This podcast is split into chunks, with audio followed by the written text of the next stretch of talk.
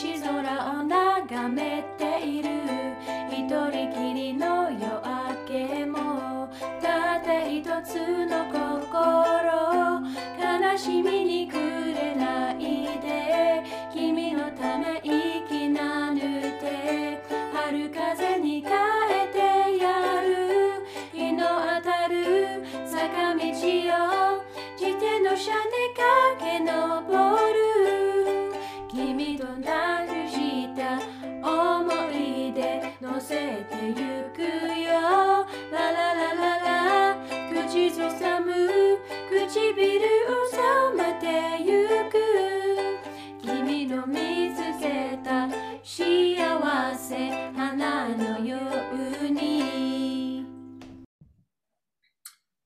So we've got Chels, Dr. Chels, Marshall, and Sunshine in the house. Um, uh, Dr. Chels is an Aboriginal Australian, and Sunshine is a canine Australian. Uh, currently sitting on the couch there with Chels. Chels, uh, marine biologist, among other things, uh, completed her PhD in Indigenous knowledge systems and climate change. Um, dabbles in everything from um, you know, urban planning to, I mean, pretty much everything else, entrepreneur, uh, all kinds of things. Makes me uh, makes me feel very inadequate. Um, massive CV, and uh, yeah, and I'm gonna have a bit of a ramble. Yeah, Um, massive Gumbayngiirr, Gumbayngiirr woman, um, yeah, um, which is you know really solid mob. If anybody's been to that saltwater community, you know you, you know that's people who have their act together. I don't think I've ever met a Gumbayngiirr person who didn't have their act together yet. Um, anyway, Chels, how you going? Do you want to introduce a little bit more, acknowledge where you are, and uh, etc. I was just tell us what you've been up to this week. Yeah, I was just going to comment on the massive CV and no life. That's it. nah, I got life. I I live in a good part of country. So, Gumbayngiirr country extends from about the Clarence River in the north down to past the Nambucca River in the Mm. south and just out uh, before the town of um, Armidale Right. uh, to the west. It's um, it's one of the la- last sort of um, ecological um, you know strongholds in, in the area. We've got um, you know really good um, intact country, but a lot of that is still under severe threat every day from you know Mm. expanding population and um, urban development, um, deforestation. Uh, you know, more population means bigger infrastructure like dams and highways and all that sort of stuff. So, you know, our country, um, probably just like every other person's country, is is is continually under threat, and you know, it's part of the the thousand cuts that um, is oh yeah. Adding to our mother and um, you know as Gumbayngiirr people we we were pretty tight in um, you know banding together and we we yeah a lot of our older people our elders made sure that language stayed in country as well we're one of the uh, fortunate um, mobs along the east coast of australia Mm. that uh, you know retained a lot of language and obviously in retaining language there's knowledge retaining but you know as our landscapes um, start to be further damaged and disappear you know those landscapes hold our knowledge they hold our storylines they they hold you know the the, the histories of our ancestors and and and, the, and it holds you know those things sacred and as that starts to be damaged and disappear yeah so so does our culture and our identity so Mm. yeah always aware of the threat and i suppose that's why my cv is so long man because i have a Mm. inherited Well, do you have, um, responsibility Do you have babies? i got babies yeah i got a Your babies, there you go. So you you Yeah. know already like no life, and then plus double on top of that, you got uh, you got no life plus interest. You'll be paying that off forever. oh, she's she's pretty cool though. Hey, she's a she's a Junoi Garan. She's a little little frog. Um, and I suppose from a young age, she's been um, tailing me and trailing me around to meetings with the Commonwealth and uh, meetings with yeah, important people and uh, uh, she came with me when I went to meet the uh, President uh, Macron from France, and Mhm. she's met a lot of people, and she's been a lot of places in Australia from a young age, and met a lot of community, a lot of mob, a lot of mob Mm. out there, and um, yeah, she's uh, she's had to put up with me talking to people in meetings, and so she's pretty tuned. Hey, she Yeah. we've almost got climate change in the future banned from being talked about and on the TV in our house because Mm. she gets so depressed from it because she's you know she's essentially from the age of like uh, four or five she's had to put up with it and she's uh, she's now like 12 so Mm. So your mob doesn't inherit them totems matrilineally? um So which way? So you're like more of a saltwater mammal or something, aren't you? Yeah, so uh, Fulgambangi people, our totem collectively is the ocean. So Orgambangi people have the totem of the ocean. We then have a male and female totem. So as a female, my female totem is Nian, the tree creeper. And for men, it's Marang, which is the microscopian bat. Mm. And then, um, you know, a totem is then given to us from family. So uh, Ah, Yugi is uh, mine, the dolphin, but that also comes from my mum's side. mm. Um, so my mum's uh, comes, she's sort of Dun- Dungari Bundjalung ah, um, right. from the two neighboring. Yeah, And so my Mm. dad derives from, um, well, his grandmother and his uh, great grandfather, etc. Dungari, I mean, Gumbayngiirr, sorry, my mum's. Mm, mm. That uh, Dungari grandmother and um, Bundjalung uh, grandfather. Sweet. Yeah, so it's a bit of a holistic, uh, yeah, essentially once you reach, um, once you reach um, the, this area, you know, it's all pretty much family intertwined. Mm. Um, So you got a bit Dungari on your mother's side there. yeah. That, that'd be why you're so stubborn then. Must be. yeah, hey. probably. Well, you got to Nah, be would- stubborn enough if you're going to finish a PhD when you've got a kid. You oh, know? mate. Um, PhD yeah. and the rest. What you like? Uh, what you been up to this week? What, Uh, what what governments have you been consulting for internationally this week? Oh, look, I've been um, hanging out with the New South Wales government. So I Oh, local. I took yeah, I took up a position uh, within government with um, Biodiversity Conservation Trust, which is like private land conservation. Mm. So I had a very long time with uh, with New South Wales National Parks as a ranger. So I was in there doing protected area management, but you know, it didn't take me long. Yeah, it was like, well, these are essentially biobanks, and you know, they're covered by legislation, and they're they're essentially part of Australia's protected area system. So then I started working with uh, legend um, Steve Zabo, who's no longer with us, and um, Dermot. Uh, what's, and, and, and working on Indigenous protected areas at a very young age and Hmm. um, helping and setting all that up. And then la- uh, in probably eight years ago, I had I jumped into uh, Indigenous protected areas in home country. So I was working in national parks, sort of uh, setting up a bit of co-management as well with the new co-management legislation, and um, yeah, I sort of then realised that you know um, a, a lot of area that's outside of those biobanks is in private land ownership. So Mm. you know, it's it's in that private land um, area that people need assistance with, you know, conserving country and looking after country. So um, I, essentially work in that space, but at the same time, yeah, I've got my. Um, I think you did a talk with my with my business partner Jason. Um, I did indeed, but that's you radicalized him. I, You radicalized him and turned him into a black woman.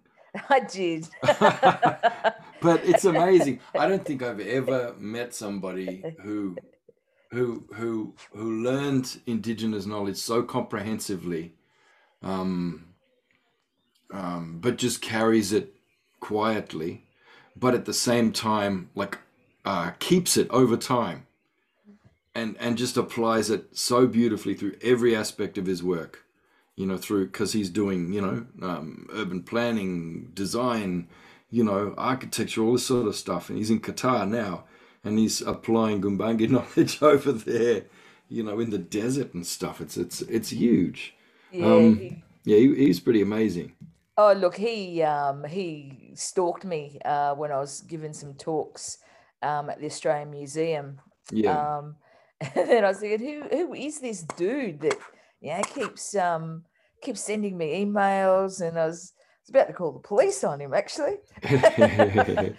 But then um, I met oh he he and then he edged into you know he was he went and sat next to my daughter and then he sat um, yeah in front of my uh, PhD supervisor. Mm. Um, yeah, made himself known, and then uh, hijacked me. And Yeah. yeah, after meeting him, I knew. I think he told me that yeah he he was mates with uh, band members from Nine Inch Nails. Oh, being- okay, well, that, that, yeah, there you go. Break the ice right there. oh, absolutely, being one of my favorite bands. Yeah, and, yeah. Um, With the most And then- phallic band name ever, probably. And the And- funniest thing about um, sober Americans is that they always introduce themselves to you as an alcoholic. And I don't think they quite understand how with Australians that doesn't put you at ease. They're like, I'm an, I'm, I'm, I'm an alcoholic. I, I'm such and such years. I'm like, ah, okay. Well, sobriety it is. Yeah, yeah. I, I was thinking and straight away. I thought, oh well, it means I can't go and get drunk with you then, can I? Yeah, that's it. But yeah, and you can't that- camp at my house. I don't want to wake up and my TV's gone. But um, yeah, after sitting and talking with him, it was towards towards the end of my PhD, and obviously I was at home feeling very bloody miserable Mm. about the future of the world and about you know where things were going to be, and and obviously for mob as well, given that you know we were already starting from a place of yeah disparity and and and, and in some instances poverty and marginalization um, and I just thought, you know, what hope do we have? What hope does our future have? And you know, we're already marginalised in a lot of you know climatic um, strategies and reports and adaptations. And so meeting Jason, um, yeah, was fantastic, really, because then uh, working with him then in applying Indigenous uh, knowledge systems and Indigenous lenses to um, architecture and urban design um, was something quite um, profound, I think, and, and prolific. And to the point now, you know, we've gone in and we've talked to places like Green Star that have like was the industry standards on um, sustainable design. We've managed to, you know, to, to bring the New South Wales government um, architects and government uh, other government agencies into this you know this new ideology to the point where you know we're now looking at new legislation and policy around Mm. designing from place um, and incorporating indigenous peoples um, um, you know place names indigenous peoples uh, world views and indigenous peoples designs mechanisms and it's yeah it's not just uh, not just about a, a you know a, a, pretty mural on the side of a wall or a bit of aboriginal art or a sculpture at the front of your building Mm. um, it, it's a whole lot more than that it's about you Well, know, maybe that that's time to define these terms now because um you know so you've got IK indigenous knowledge and then you've got applied IK which is you know applying that knowledge to caring for country and maintaining your local governance systems you know um, following the patterns of that country and then of course an economy emerging from that all one topography not separated no abstracts in between so that's that uh, IK um, you know, and of course maintaining relations with the um, communities and lands around you as well. So you know that's applied IK, but then IK systems, you know, indigenous knowledge systems, and then applying them. What's the um, what's the what's that what's the difference for you between Um, IK and IK systems thinking? So the systems for me, um, and my thinking around that is is all the holistic components that come with it. Because one of the issues um, that came out of you know this profound knowledge from Western science about you know Indigenous knowledge was um, you know, and it was within um, environmental science that it was first uh, you know recognized. I won't say discovered uh, it was first recognized and what you had a lot of scientists doing was then just plucking out the bits and pieces that they found interesting or that was relevant to the species or the place that they were ta- undertaking their Mm. study.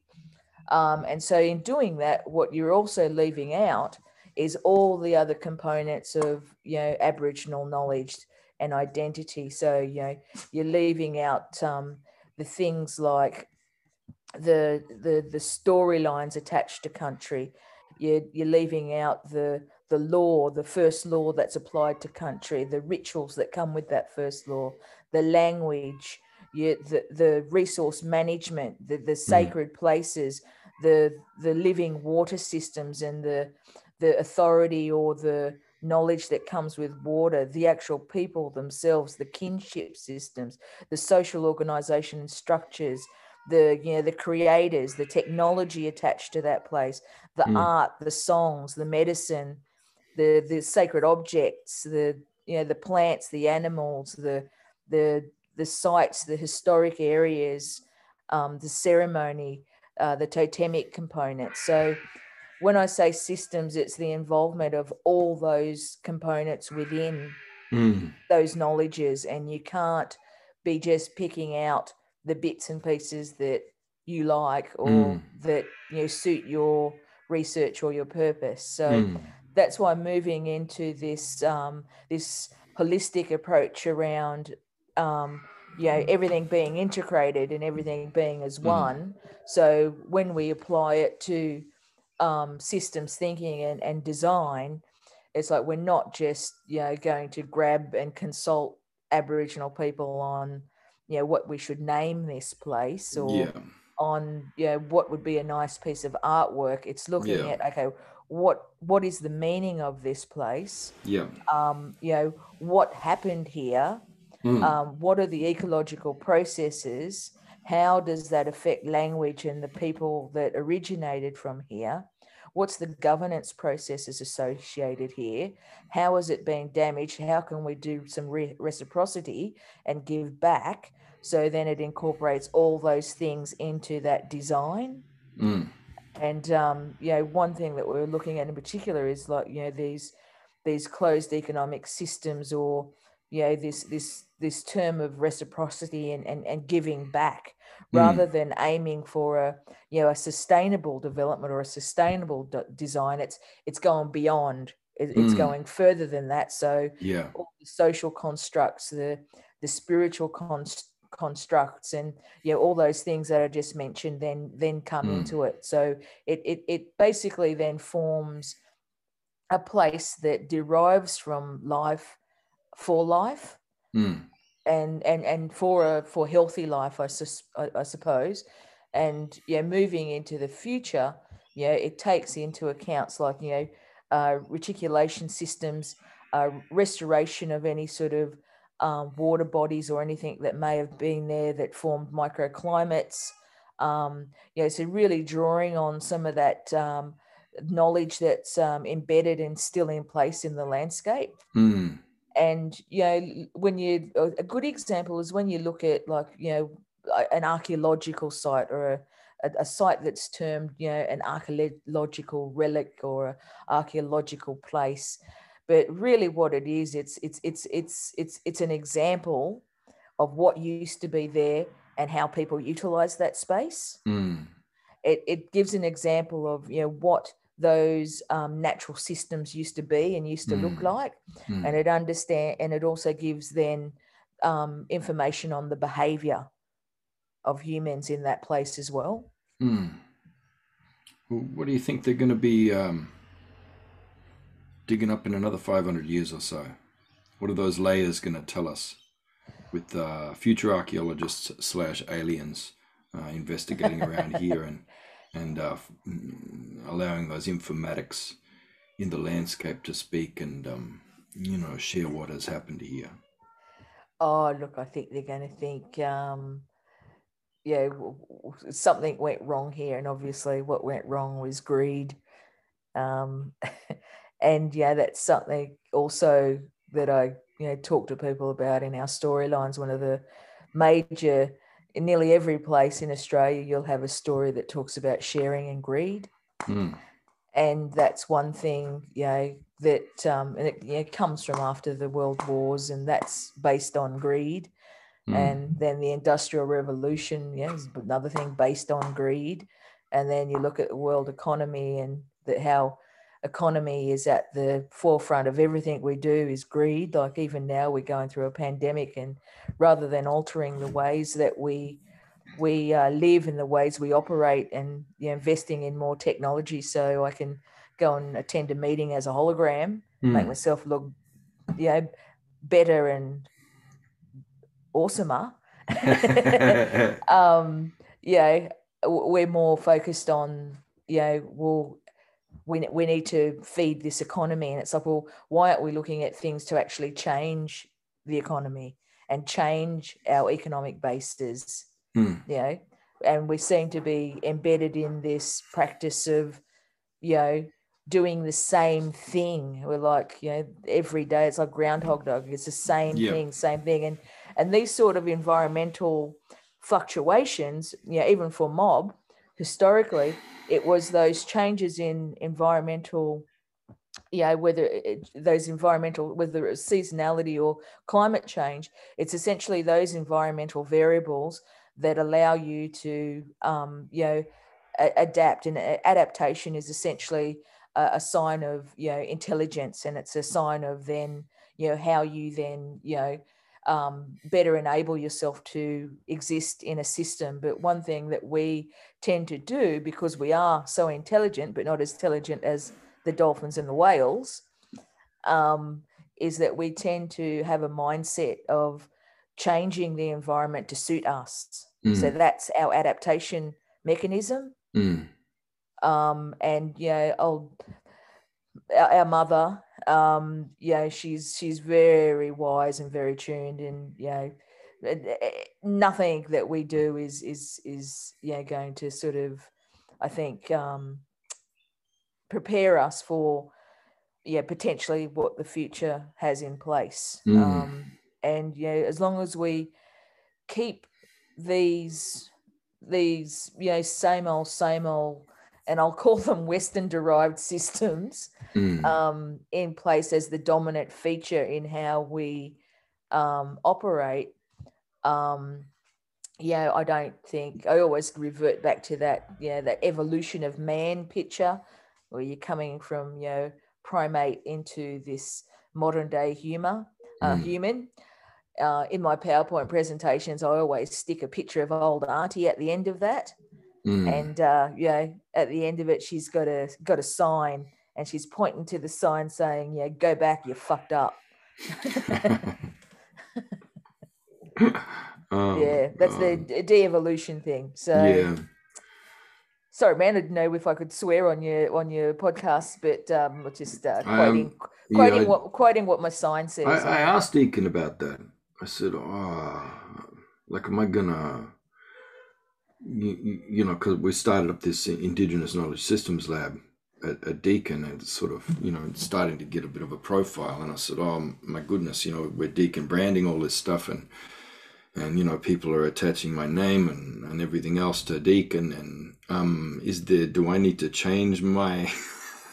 discourse my language a little bit because I've been saying I've been saying things like um uh I don't know take all the money from this conference and just put it straight into the bank accounts of the people you're studying to try and help them. And uh, and the gap will close like a motherfucker. Like uh, so um do you want to put some like uh, protocols for my speech? Or and they, they just said no you keep doing what you're doing. It's um it's working. So you know Oh, well i guess uh i guess you know you just let it rip as it is.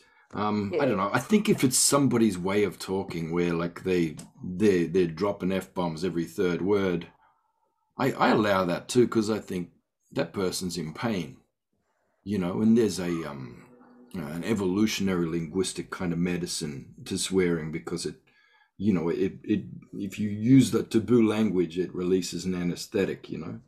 You ever done that experiment no, I haven't. Oh, it's worth but doing. I, you get a bucket it's I'm, a I'm famous keen experiment you get a bucket you get a bucket of ice water you stick one hand in and you you set the timer and you see how long you can stand it for and like after a couple of minutes you'll be like nah and then second time set the timer again other hand and then um we do it the next day because you might have like hardened yourself to the pain there. But anyway, next time you try it, put that timer on and just uh, let her rip, like swear the whole time.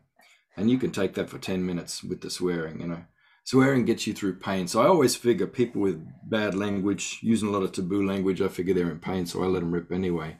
yeah, Um, no, oh, on that, yeah. hey, I, I but um, it, it also helps people remember things. It's part of our um, it's part of our culture in in terms of memorization. You know, if we're storing important knowledge in stories and in song lines, um, you always find that part of the story with the most impa- important uh, knowledge embedded in it um, will be will be the one where like you know there's some serious Dorian going there, there's like you know there's um there's some sex and violence in that part you know there's real Yeah, taboo stuff going on. And you always look there because you know that's where the most important stuff will be. It'll be like you kids got to remember this.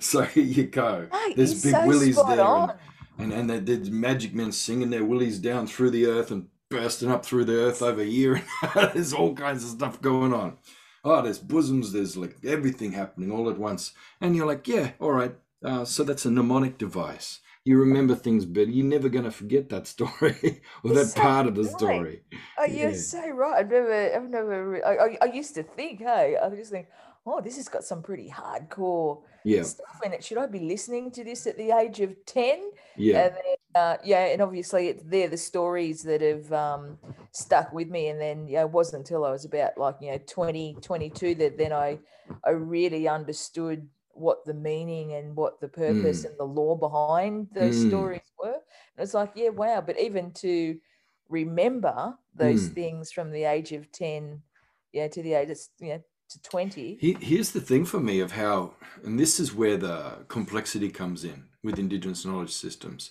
you know, because it's not just how all these things interact, you know, culture, ceremony, bloody blah, blah, and that big web of relations. You know, e- every black consultant's got a diagram for that. You know what I mean? It's it's more. There's just every tiny little thing like that, just that aspect. So sex and violence in dreaming stories um, you know, song lines as, as memory devices. Um, that reflection in Skycam, the stars as a as a as a mnemonic. Um, you know the the linguistic devices, rhyme, repetition, all that thing running through all that. Uh, the objects that you make, the images, the symbols that go with that. The, the, so all the interplay of all that, but then all the information that's in there, all that. I don't know. You know, there's things like The, you know so for example the med- a, a medicine for depression I, I heard of once is, is is is you know a woman would crush leaves uh, you know gum leaves and uh, of a particular tree and make the baby smell it and then tickle the baby every day make him laugh every time smelling those leaves. Because that's a depression cure not the leaves themselves but later on when he's a young man and his girlfriend breaks up with him and he's like i gotta kill myself she grabs those leaves and makes him smell it and he starts laughing he feels better. You know what i mean? There's like um, there's so many things like that that have this long-term view. Uh, there's so many things that are there's so many little symbioses you can't figure out how they started or how they ended or how they possibly could have been designed by a human mind you know? But they mm. weren't. They were in a bigger computational kind of system of land and sky and Yeah. waters and people and all the entities in the landscape and spirit and all these things you know produce this supercomputer producing these impossible to design systems Yeah. you know and Oh, blows that's where the culture is and it's very hard to map but if you if you unpick a little bit and and you use a process or the shape of a process you can apply that elsewhere I don't this is what I find, and it's difficult to explain that difference between indigenous content, which people love, and then indigenous processes. Yeah. You know, indigenous logics, you know, indigenous that's why I suppose that's why I call them systems. Mm, And then, you know, for me, it's like, well, if I try to explain to you what they are, you wouldn't understand. And um, so it's a journey. It's Mm. a journey of learning. So, Mm. yeah, you need to be able to open yourself to, I suppose, a different worldview. Um, Mm. so seeing things through a different lens. But you're so right. I, I sometimes sit and, man, it just blows my mind Mm.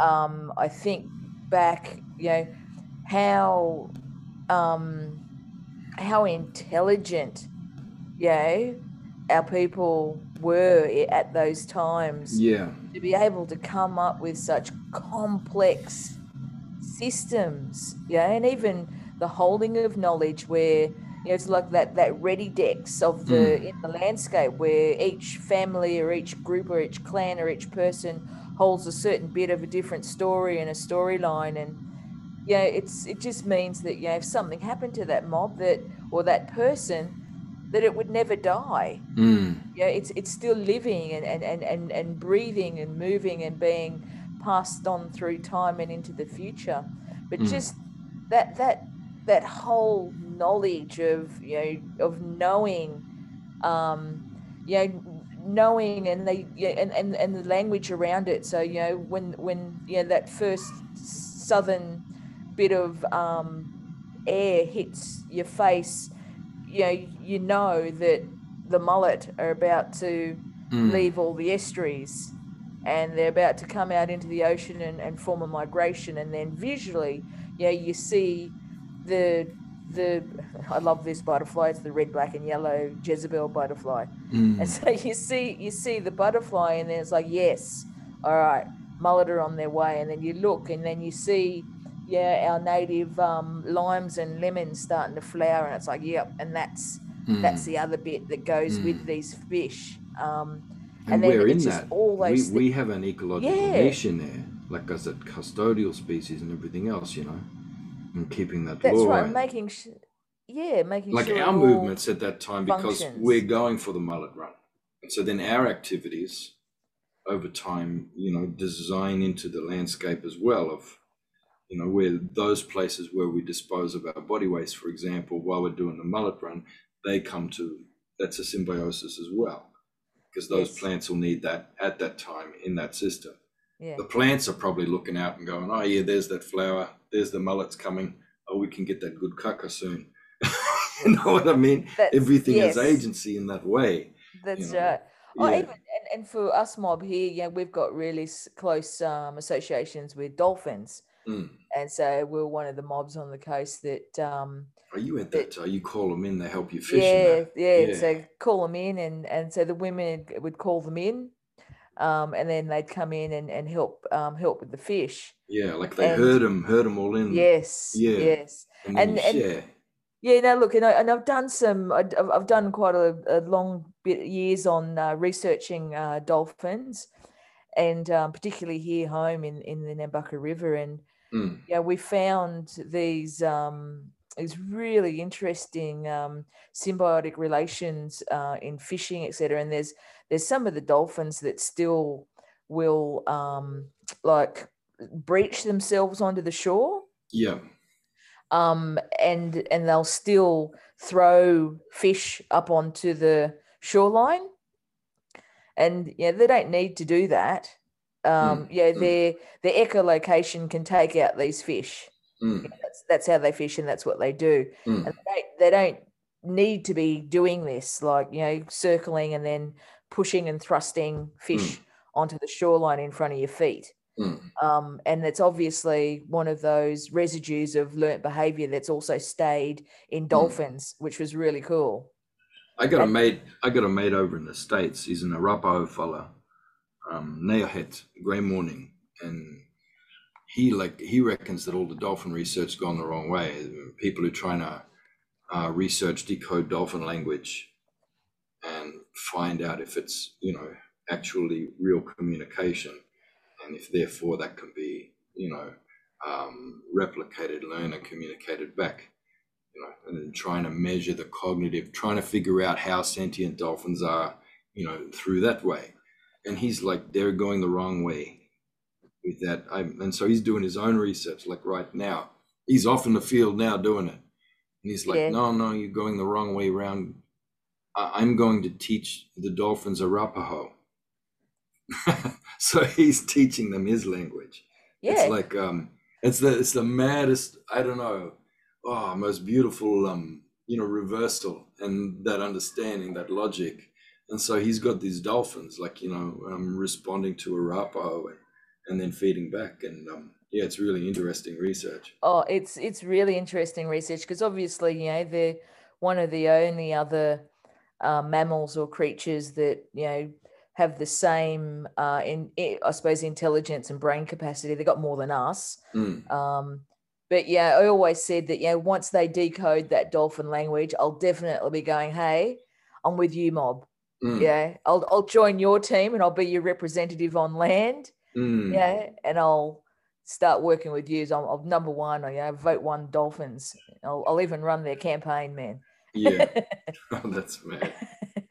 but Oh, um, oh, it's all really interesting stuff. And yeah, we were also then picking up on the different other species that were um yeah moving with them and then yeah it was it was but it was it was all traditional knowledge you know mm, mm, because um yeah there, there's also this thing where you know the i shouldn't say ancestors they're like my bloody uncles and mm, mm. dad that used to hunt and take out things like um, white-faced herons and Mm. those things that also fish alongside dolphins Mm.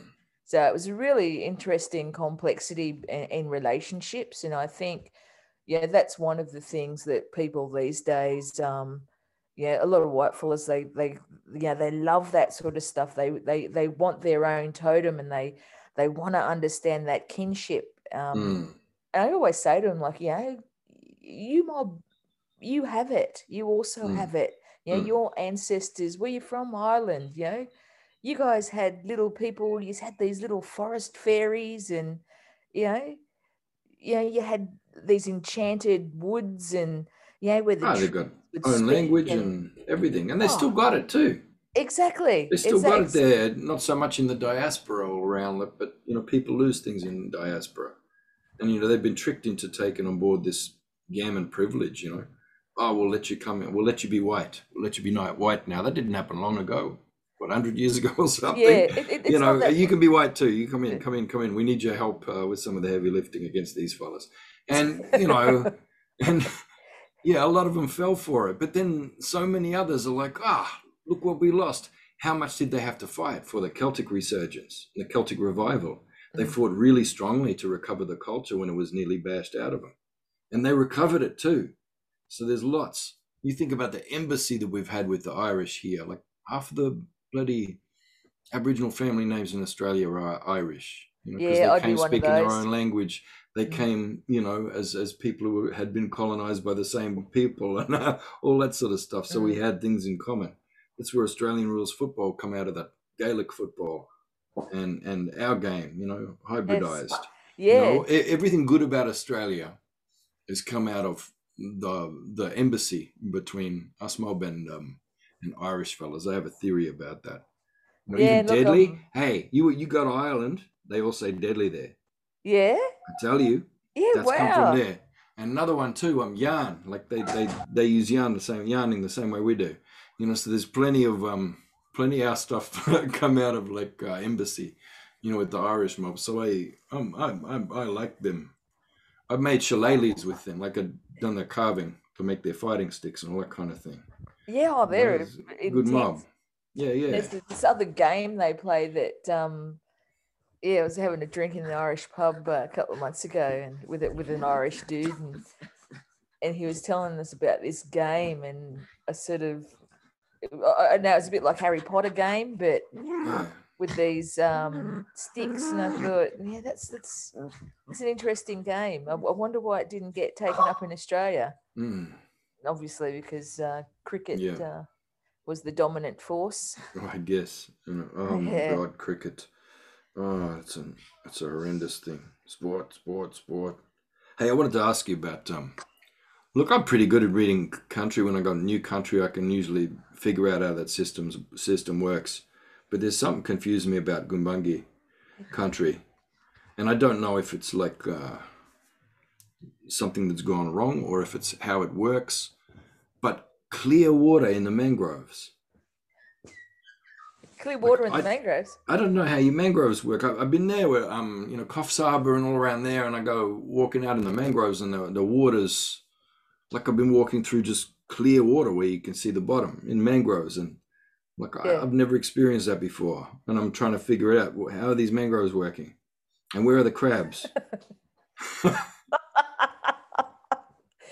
and the, Can I get some crab here, please? oh, sec. Uh, Oh, Tyson, this is this is Lacey. Say hello. hey, Lacey, Hi. how you going? Um, yeah, well, one of the things is obviously that um, we don't have those mud flats. Mm, So, and our mud mud flats are really short, and obviously it comes back from you know those Holocene five thousand years ago with the sea level rise. I'm sure it's one Ah, stage before the sea level rise that we did have those big yeah, yeah. mud flats, but when the sea level rose, it went straight into those Holocene dunes. Right. And, so, and that's where a lot of the new river systems are um, in, in those barriers.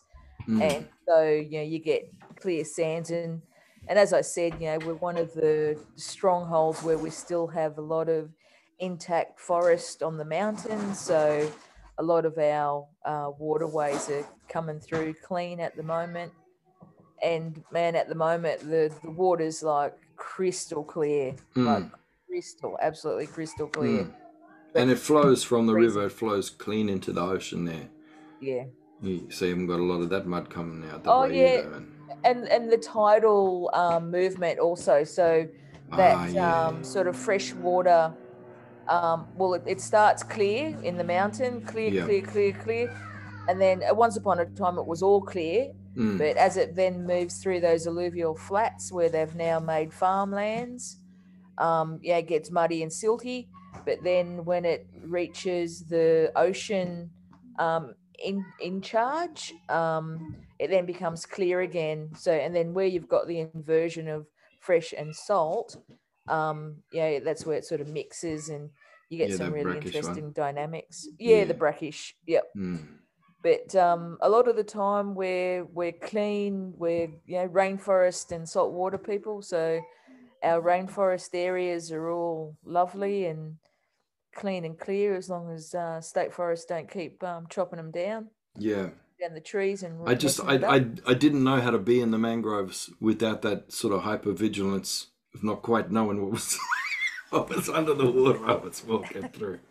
I'm like we're just walking peacefully through the mangroves. I'm like this is wrong. this is wrong. I'm supposed to have some level of uh, watchfulness here, but I just want to relax. Mm. Yeah, well, look, the only thing that's going to really get you, and you, you obviously know how to walk through mangroves and sand flats where you're, Mm. you're, you're stomping more than anything to sort Yeah. of tell the stingrays that you're coming. Yeah. Um, and then, but then when you're in mud crab area, you want to be as quiet as possible. Mm. So it, it's that whole sort of being in country, when to be loud and when to be soft. Yeah. Yeah. When, um, and so, Well, so not not when when- I'm not when I'm hunting stingray. I'm not going to be stomping around. I'll be yeah, that's, quiet as a little mouse there. that, that, that's right. But like, yeah, yeah. Because we got so many. I didn't see any there though, and I figured it was the wrong season for that. Yeah, when I was there, Yeah, look, you know, I saw I seen them fat oysters though, and so I'm looking around. I look for that um campfire smoke, you know. So I went and followed that around on the other side there, and that sure enough, that um, family there, blackfellas, stopping there, and I asked them if I could have some oysters. Can I pick some oysters? And um, and they said no, no, no. There's uh, been a big sewage leak. Mm, That was this was a long time ago. Yeah, apparently there'd been a big sewage leak and they weren't eating the oysters. They were going to leave it for a few years. oh, look, it's it's one of the inherent problems, hey Tyson, Mm. on the coast now, and especially with climate change. Um, yeah, like last year or this year, we didn't have an oyster season. We haven't had a proper oyster season for like two years. Mm. Mm. and that's one of our main cultural foods hey and all Yeah. the old fellas mate they still yeah still really love everyone just loves the, loves the oysters But we went through a period of the same up up, up north, and the, the oysters weren't getting fat. But what was weird was the indicator for that is the red flowers coming on the, the tree that um you know milkwood tree, and the tree stopped flowering too. Because when you see those flowers, that's when you know they're fat. So Yeah. it's like, ah, that's not just a correlation. You know, that's like almost a causation, but not linear. That's like a co-causation or something. That's a that's another thing. There's some symbiotic thing with that signal.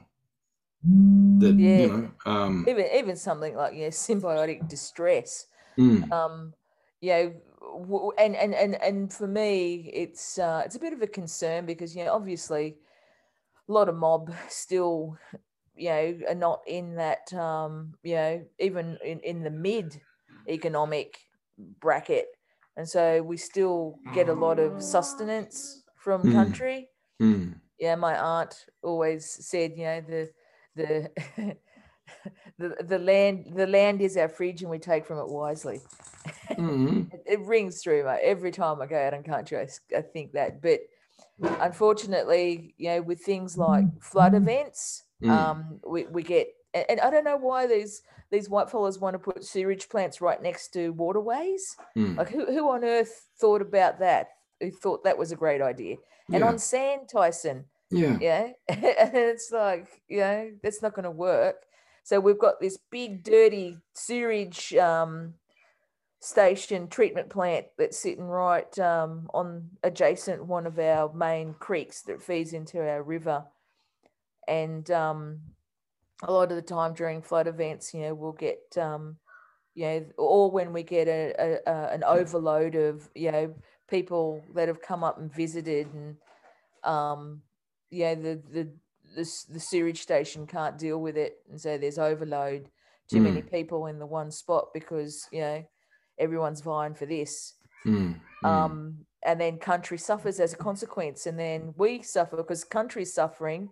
We then suffer. And, and we haven't, um, and then we had floods this year. And then also we had fires. And then with the big fires that come through country, yeah, these, these um, fire management places were up in the mountains dropping helicopter after helicopter after helicopter of um, you know fire retardants Mm. and so those retardants also have a active chemical that moves through our water system and oysters being you know those those filter feeders um, were also you know picking up um, those chemicals as well Mm. and you know Well, all these effects, it's it's not just the aggregate of these things. You know, it's um, it, it's more than that. And I think complexity theory, systems thinking goes, you know, a long way to. It's a good tool for being able to, you know, translate the actual knock-on effects and the runaway effects of of of some of these things that feed back into each other. But that's I wanted to um, I wanted to sort of engage you in this idea of um like just asking you where complexity theory systems thinking are adequate and where they're inadequate you know so and um so just for example the the concept of a um of a feedback loop let's go with a positive feedback loop because that's relevant for climate change so i experienced a positive feedback loop this morning i go to shout at my daughter because she's about to spill her tea and um you know, and and and so I like I breathe in a bit of rice. You know, the fish and rice. I breathe in a bit of rice. It goes into my windpipe. I cough and it goes up behind my nose. so then I'm like, it goes back in my windpipe again, back and forth a bit, and then so that messes up my um. Then, then so now I got a runny nose from that, an irritated nose, and so I'm sniffling all the way through my breakfast. I have another spoonful of rice and I sniff and boom, another rice. so, you know, um, so that means that when I'm eating, I got that runny nose now from that rice, but because of the runny nose, that means I get more rice in that windpipe and more coming back up and down the other way. Then my nose gets runnier, and then I'm eating more rice. And uh, I need some kind of regulatory, like a negative feedback loop to offset that, but um, but I'm too hungry to make that happen. Anyway, so that just, that was just by way of explaining to people what a positive feedback loop is, where it keeps feeding back in like that. Now we have a lot of these these ones contributing to runaway climate change, etc. But how adequate do you think the a lot of the um, like the heuristics and and and you know theories and, and and algorithms, equations, ideas, you know frameworks within complexity theory and uh, systems thinking, design thinking? Uh, how adequate are these, and and how how much do they do they make like a a, um, a like a protocol language, a translating language in between indigenous knowledge and and and all the rest of science? You know, um, how adequate are they? and how accurately can we map our systems across and explain them through these lenses? Um, And I thought positive I- feedback loop might be Yeah. a good good one to go into. See if there's another way to reframe that from an indigenous knowledge system perspective. Uh, And w- well, I explained a bit earlier, hey, like with the Indigenous knowledge systems, um, that it is this holistic system, and we still have people, scientists, Western scientists, um, government, just wanting to pick the Mm. bits Mm, that they like or the bits that they can afford to fund, mm, or yeah, the, bits that are suited to their next strategy. yeah. So I don't think they do work. Yeah. Yeah, so um, yeah, or beyond the next policy. Um, so I don't think they they do work because the feeder comes from a completely different perspective and ideology to what's contained in the loop, if mhm. that makes sense. Ah, So the feed, yeah, yeah. am I breaking up? No, no, no. You're good. I'm going. Alright. Ah, Yeah. ah. Oh, yeah, yeah. Sorry. So, just- so the feeding mechanism, um, you know, is coming from a completely dis- different ideology or perspective from the actual loop and and the nodes and the components within that loop. Yep. So essentially, what you got is a contaminated loop, ah, and in this instance, it's a contaminated loop with Western ideology. mm, So it needs to be a construct that's coming from an indigenous ideology, an indigenous viewpoint that then is essentially the components that feed into that loop and then bring it back around. mm. Does that make sense? Yeah, but it's also sanitized. Um, another layer you mentioned at the start around that um, spirit ceremony, ritual, cultural practice, all that sort of thing. You know, that layer of meaning, that story, and all that. When it's sanitized of that, then it, it ceases to work. Um, and I think a good so a good a good analogy for that would be acupuncture. Western medicine acknowledges that acupuncture has a measurable effect and even a lot of Western practitioners have um, have adapted and included acupuncture in their treatment protocols. Um, however, minus the energetic system of chi, you know, Yes. they chi cannot be measured, chi cannot be observed, uh, only its effects from the instruments that they're using. So therefore, it cannot be mentioned, acknowledged, and it must be erased. So I guess the problem with Absolutely. the Yep. complexity theory and the systems theory is that it's one of those things that's been sanitized. You know, it's like those meditation traditions, you know, uh, grounded in culture and spirit from India that have been sanitized into uh, mindfulness and um, breath work.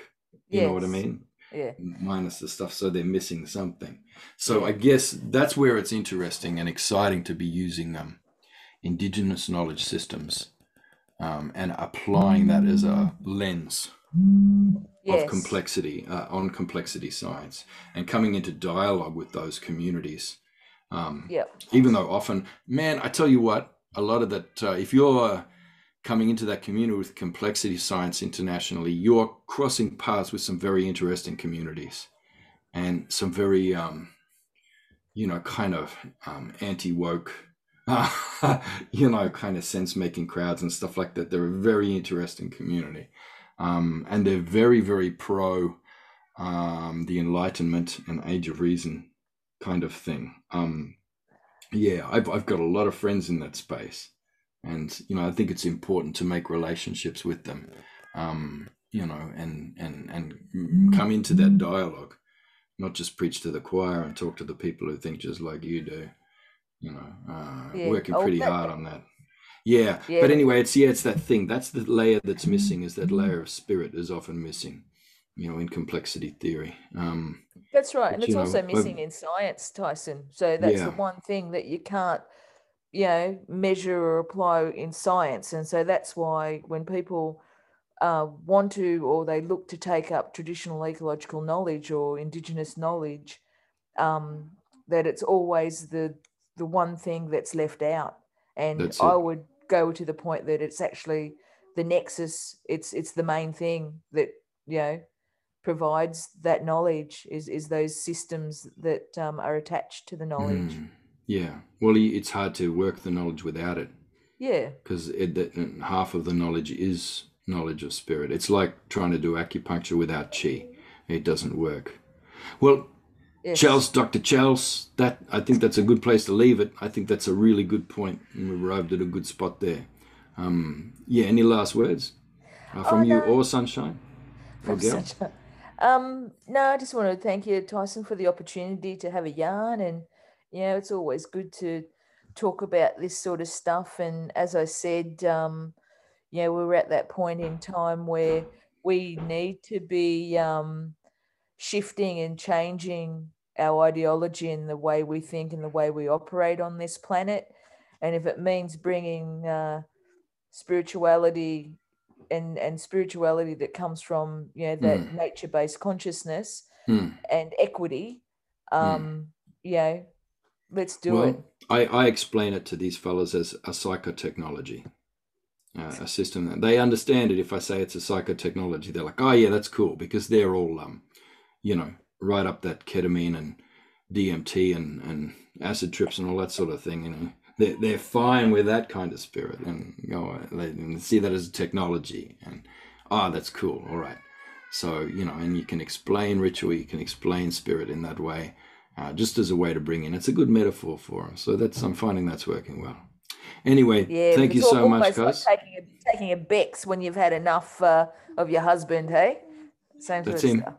I'm, I, I've never had a husband, but I can imagine I am one. So yeah. All right. thanks so thanks- much, thanks and we'll talk again soon. Um, yeah, and I'm, I'm looking forward to you know some ongoing um, work through the lab and and see what sort of role you want to take on coming in. Yeah, no it'd be awesome to have that yarn with you bro too deadly. Well, let's uh, let's get onto that soon. All right, all right catch you. thanks you. Gagu